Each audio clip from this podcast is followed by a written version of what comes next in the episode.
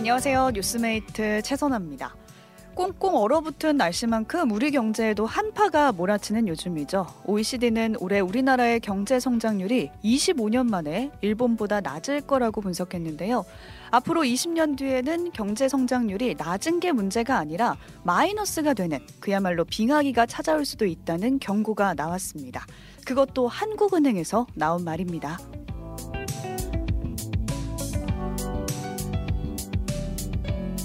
해외 석학이 한국 완전히 망했다며 놀랄 정도로 낮아진 출산율에 또 성장 동력이 될 수 있는 자본 투자도 줄어들고 있다 보니 생산성을 끌어올리지 않으면 경제가 후퇴할 수 있다는 지적이 나온 건데요.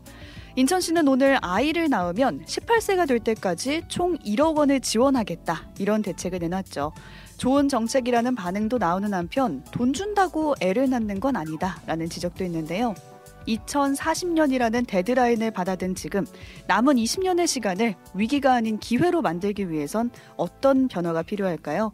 단문 50원, 장문 100원의 정보 이용료가 되는 문자 샵 1212 또는 레인보우 앱 유튜브로 의견 보내주시면 함께 나눠보겠습니다. 2023년 12월 18일 월요일 오뜨밀 라이브 시작합니다.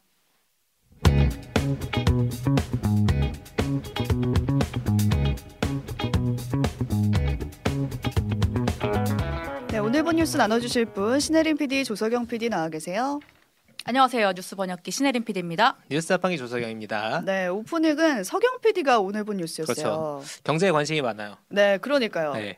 헤드라인 한은 생산성 못 높이면 2040년대부터 한국 경제 마이너스 성장. 음. 이게 이제 다양한 언론사에서 그 나온 뉴스입니다. 오프닝에서 설명해 주신 것처럼 한국은행 경제연구에서 나온 보고서인데 우리나라가 이제 1970년대부터 네. 2022년까지 얼마나 성장을 했냐 음. 분석을 해보니까 연평균 6.4% 성장을 했다는 거예요. 매년 그렇게 성장해 온 그렇죠. 거예요. 그러니까 좀 편차가 있지만 음. 옛날엔 고도 성장이었으니까 막 10%대 가까이 되고 요즘엔 조금 내려왔지만 음. 연평균 그랬다. 평균적으로. 그렇죠. 근데 경제가 성장하려면 뭐가 필요하냐? 자본이 필요하고, 그러니까 돈이 들어가야 되는 것도 음. 투자가 노동이 필요하고, 그러니까 사람이 있어야 뭐가 굴리겠죠. 생산성, 효율성인데 이제 그런 게 필요하다라는 거예요. 생산성이라는 건 사실 똑같이 자본이나 노동력을 투입해도 결과가 달라진다. 음. 옛날에 다섯 명이 몇 시간 일해 하던 거, 얼마짜리 일해 하던 거를 지금은 세 명이 할 수 있다면 좋아진 거죠. 음. 그런 건데 뭐 기술이 발전하거나 일하는 방식이 바뀌면 이게 올라가겠죠. 그런데 투자도 줄어들고 사람도 줄어들고 하니까 기댈 건 생산성밖에 없다. 이 얘기를 지금 한 겁니다. 네, 유비님이 경제도 춥군요 이렇게 보내주셨는데 앞서 인천 얘기도 했잖아요. 그렇죠. 저출산 대책으로 뭐 18세가 될 때까지 1억 원을 지원하겠다 준다. 이런 건데 그래도 전망이 비관적으로 나오네요. 그렇죠. 뭐 기사 중에는 어 그럼 이제 아이 낳으려면 인천 가서 낳아야 되냐 음. 이런 얘기 나오기도 하고 근데 막 댓글이 조금 부정적이더라고 제가 여러 개 기사에 달린 댓글들을 봤는데 지금 돈을 이렇게 1억 원을 안 줘가지고 애를 안 낳는 거냐 과연 그렇죠, 그렇죠. 이제 그런 지적들이 네. 있고요.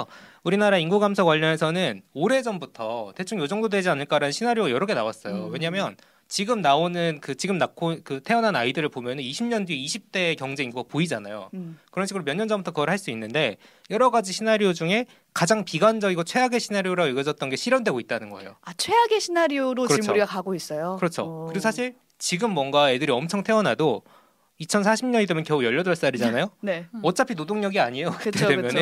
그러니까 지금 나온 한국은행이 2040년대에 이미 우리가 마이너스 성장할 수 있다는 거는 굉장히 실현 가능한 음. 굉장히 높은 확률로 다가올 미래라는 겁니다. 그래서 남은 20년을 어떻게 보내느냐 이게 중요한데 한은이 제안하는 거 이제 디지털 전환, 뭐 문화 산업, 기후 위기, 탈탄소 전환에 대응을 해야 한다. 이런 얘기인데 이제 우리 경제가 과연 이런 변화에 잘 대응을 하고 있는가? 음. 기후 위기. 기후 위기 음. 한국이 워낙 제도적으로 대응을 안 해서 2021년 기준 석탄 화력 발전 비율이 41.9%입니다. 세계 아홉 번째 탄소 배출국이고 기후 음. 대응 순위가 최하위권이라고 해서 올해 기후 행동 네트워크에서 기후 악당 우리나라를요. 네. 뽑았습니다. 자 총선에서도 지금 누가 정치적으로 더 나쁘네 이런 얘기하고 있는데 좀 어떻게 남은 20년을 음. 위기가 아닌 기회로 만들 거냐 같은 음. 얘기가 좀 더 부각되면 좋겠다 네. 그런 생각이 듭니다. 얼마 전에 그 독일에서 독일의 그 유튜브 채널 되게 유명한 크루, Kurzgesagt라는 채널이 있어요. 거기서 대한민국의 미래가 없는 이유라고 해가지고 유튜브를 하나 탁 만들었거든요. 이유가 뭐래요?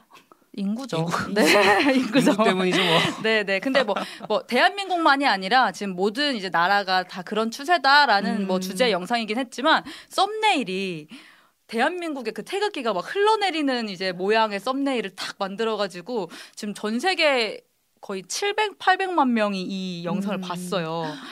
보면 되게 암울하더라고요. 이게 약간 케이팝 강국이다 콘텐츠 강국이다 그러니까요. 하는데 네. 그 나라가 망해가고 있다고 하니까 얼마나 음. 관심들이 있겠어요. 그리고 멀지 않았어요. 2040년이면 아, 별로 안 이제 멀었어요. 20년 남은 네. 거잖아요. 네, 그래서 15년. 나오는 얘기가 뭐 이민 정책을 좀 적극적으로 그렇죠. 펴야 된다. 외국인 노동자 들여와야 된다. 뭐 이런 현실이죠. 얘기도 나오는데 과연 거기에 대해서 정확하게 우리가 대응을 하고 있냐, 준비하고 그렇죠. 있냐 여기에 대한 의문이 드는 시점인 것 같습니다. 네. 자, 제가 본- 뉴스. 네. 주말 사이에 경북군 담벼락에 누가 낙서를 했다는 소식 들으신 분이 많은 것 같아요. 저희 네. 앞서서도 와, 댓글 오늘 많이.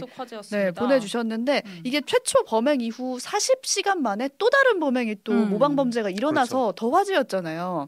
근데 이 사건이 알려진 게 주말에 일어났던 사건이다 보니까 그렇죠. 오늘 오전에 엄청 맞아요. 알려졌거든요. 네. 그 이후에 용의자가 자수를 했습니다. 음. 한 11시 45분쯤. 두 어떤 번째 사람이었나요? 두 번째 이제 모방 범죄를 한 사람이었는데 20대 남성이었고요.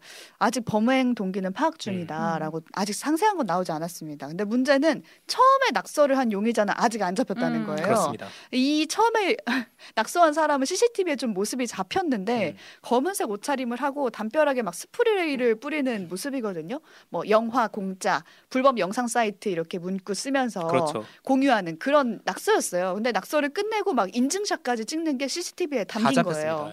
근데 이번 낙서 사건을 보고 사람들이 하는 말이 아니 숭례문 화재 사건 떠오르지 않냐. 네. 그때도 감시를 막 안 하고 뭐 했던 거냐 이런 음. 얘기가 똑같이 나왔었거든요. 근데 한국문화유산정책연구소 황평우 소장이 YTN과 인터뷰를 한 말이 저는 인상적이었는데 경북궁 안에는 CCTV가 415군데가 있대요. 네. 비추는 게. 음. 근데 외곽에는 한 16군데밖에 음. 없대요. 음. 근데 C, CCTV 자체가 좀 적다. 외곽에 적은 것도 있지만 이걸 감시하는 사람이 두 명밖에 없다는 거예요. 그러니까 음, 잡히겠냐. 인력이 적다. 네. 음. 그러니까 2008년 숭례문 화재 사건이 난 이후에 막 CCTV가 엄청 보강됐대요. 혹시 음. 경 여기 경복궁에도 누군가 올까봐. 그렇죠. 그래서 막 400대까지 늘어났는데 400군데까지 늘었는데 그걸 보는 사람은 그대로라는 거예요. 지금 음. 뭐 20여 년 전이나 지금이나. 음. 그러니까 사건을 미리 예측하고 조치하기에는 조금 부족한 숫자가 아닌가 이런 생각이 들더라고요. 아 이게 근데 잘 안 닦힌다면서요. 아, 지금 난리예요. 네. 이게 지금 가보신 분들도 있고 그 영상을 보시면 다 천막을 쳐놨거든요 음. 가림막으로 네. 네. 그 안에서 이제 전문가들이 이걸 긁어내고 있는 건데 이거 약품을 쓰는 방식은 문화재니까 이게 손상될 수도 있는 거예요. 그렇죠. 그래서 그걸로 안 하고 우리 피부과에서 레이저 쏘듯이 레이저 그걸로 한다고 네. 그걸로 지금 그 돌 하나하나 레이저를 쏘고 미세하게. 있는데 한 시간 동안 깎아내면은 10cm 할수 아. 있어요. 아, 지금 그거를 야외 작업하고 있는 거예요. 이이 날씨에. 날씨에 아. 지금 참나. 근데 10cm라고 하면 이 낙서범들이 한 낙서가 몇 미터거든요. 어, 어떡하니? 어마어마해요. 났어요. 근데 그거를 얼마나 계속 이 작업을 해야 되겠냐고요. 네. 그러다 보니까 복구 비용도 뭐 수억 원대일 거라고 아. 하고 문화재 보호법에 의해서 이 범행 한 사람들 잡히면 비용을 청구할 수가 있대요. 그리고 3년 이상의 처벌도 가능하다라고 하니까 이거를 따라서 또 다른 모방 범죄나 아우. 똑같은 일이 일어나지 않았으면 아, 좋겠다라는 끔찍하다, 진짜. 의미에서 그 얘기 먼저 해드리고 어, 싶고. 진짜 또 나타날까봐. 이 음. 작업이 한 일주일 이상 걸릴 거라고 하거든요. 네. 근데 이게 빨리 되는 게 문제가 아니라 이거 작업하는 사람들 20명 어떡해요? 어떡하냐고. 영하권 날씨에. 영하서. 그냥 좀 시간을 아. 넉넉히 두고 네, 이거 복구 쉬었다가 작업을 네. 쉬었다가 온기를 근데- 가졌다가 하면서 해야 될 것 같아요. 그래야 되는데 음. 그게 그럴수록 더 잘 분 안에 들어가 스며들어가지고 빨리 하려고 지금 아. 붙어 있대요. 아, 그러니까 속도. 속도와의 싸움이긴 그러니까. 하네요 또. 아. 지금 제대로 사랑이님이 낙서한 사람이 직접 제거해야 된다. 이것도 맞는 말씀인데 일단, 일단 잡아야, 잡아야. 일단 잡아야 한 명은 자수했는데 네. 아 다른 참. 그 두 명 추정된다고 하거든요. 네. 남녀 네. 각각 그한 사이트 명. 뭐 하는 사이트인지 진짜 네. 참 동선 불법 걸리면 사이트를 안 되겠는데. 네. 네, 저 저는 그러면 추운 날씨 소식 조금 전하고 네, 넘어갈게요. 오늘 다들 출퇴근 잘 하신 거죠? 네. 저희 좋아요. 퇴근 잘해야 되는데. 지금 우- 엄청난 추위가 사흘째 지속되고 있는데 오늘 서울 출근길 체감 온도가 영하 16도였다고 16도. 아. 합니다. 지난주까지 이게 겨울이냐 봄이냐 막 하고 있었는데. 갑자기 네. 네, 거의 20도가 떨어진 거죠. 제가 주말에 차 안에서 문을 음. 열고 나가려 했는데 음. 바람이 불어서 머리를 박았어요. 차 아이고.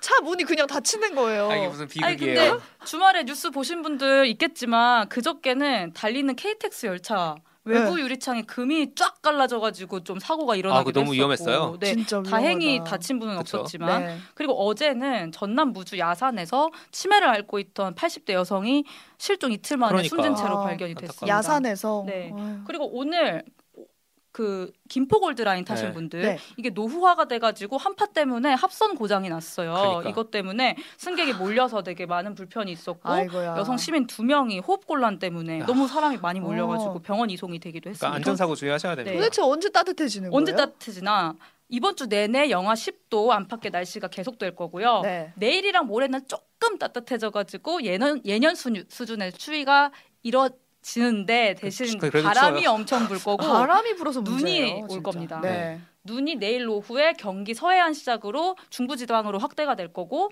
그래서 내일 저녁에 퇴근길 때 눈을 조심들 하셔야 될 것 같고요. 그렇습니다. 음. 그리고 지난 주말에 눈 되게 많이 내린 많이 곳들이 내린 있었잖아요. 뭐. 강원, 충청, 전라 뭐 이런 지역들 지금 제설 작업 철저하게 음. 해야 하지 않으면 지금 빙판이 계속 얼게 생겼고 음. 그리고 목요일에 더욱더 강한 한파가 찾아옵니다. 근데 계속 오늘 최강 한파라. 그랬는데 점점 더 추워져요 어째. 네. 서울이 영하 14도까지 또 떨어질 거라 그래요. 그래서 크리스마스쯤 돼서야 한파가 조금 사그라지고 예년 수준을 회복할 거라고 하네요. 그래서 음. 다시 이제 다들 무사히 한 주를 보내고 성탄절 맞으면 좋겠습니다. 네, 그렇죠. 지금까지 신혜림 기상캐스터가 전해주셨고요. 근데 이 추위에 아 발음이 안 좋았네. 어. 그 스키장이 문을 연 거 아세요? 지금 스키장? 조기 개장을 했거든요. 그러겠네. 이제 막 열어가지고 추위 네. 때문에 좀 우리는 힘들었지만 스키장에 음. 방문한 사람은 또 신났다고 아, 하더라고요. 아 이거 스키장 수영장 될 판이다. 비만 온다 막 이랬는데 맞아요. 드디어 눈이 온, 온 거네요. 네, 근데 또 네. 추워서 올해는 못 한다는 얘기도 음. 있고 반면에 다른 행사장들은 추위 때문에 사람들이 안 오니까 음. 또 썰렁했다는 얘기도 음. 있던데 뭐든지 좀 적당해야 되지 않나라는 생각이 지금 듭니다. 이제 댓글로 고시원에서 혼자 지내고 있는 큰아들이 너무 춥다고 해서 마음이 아프다. 음. 지금 뭐 쪽방촌 같은 데도 사실 지금 점검 나오고 했던데 이게 진짜 한파 잘못하면은 인명 피해 날 수 있는 맞아요, 맞아요. 거거든요. 부디 그 다들 잘 조심하시고 네. 따뜻하게 지내셨으면 좋겠습니다. 당분간 계속 추울 네. 거라는 예보였습니다. 지금까지 오늘 본 뉴스들 살펴봤고요. 뉴스탐구 생활로 이어갈게요.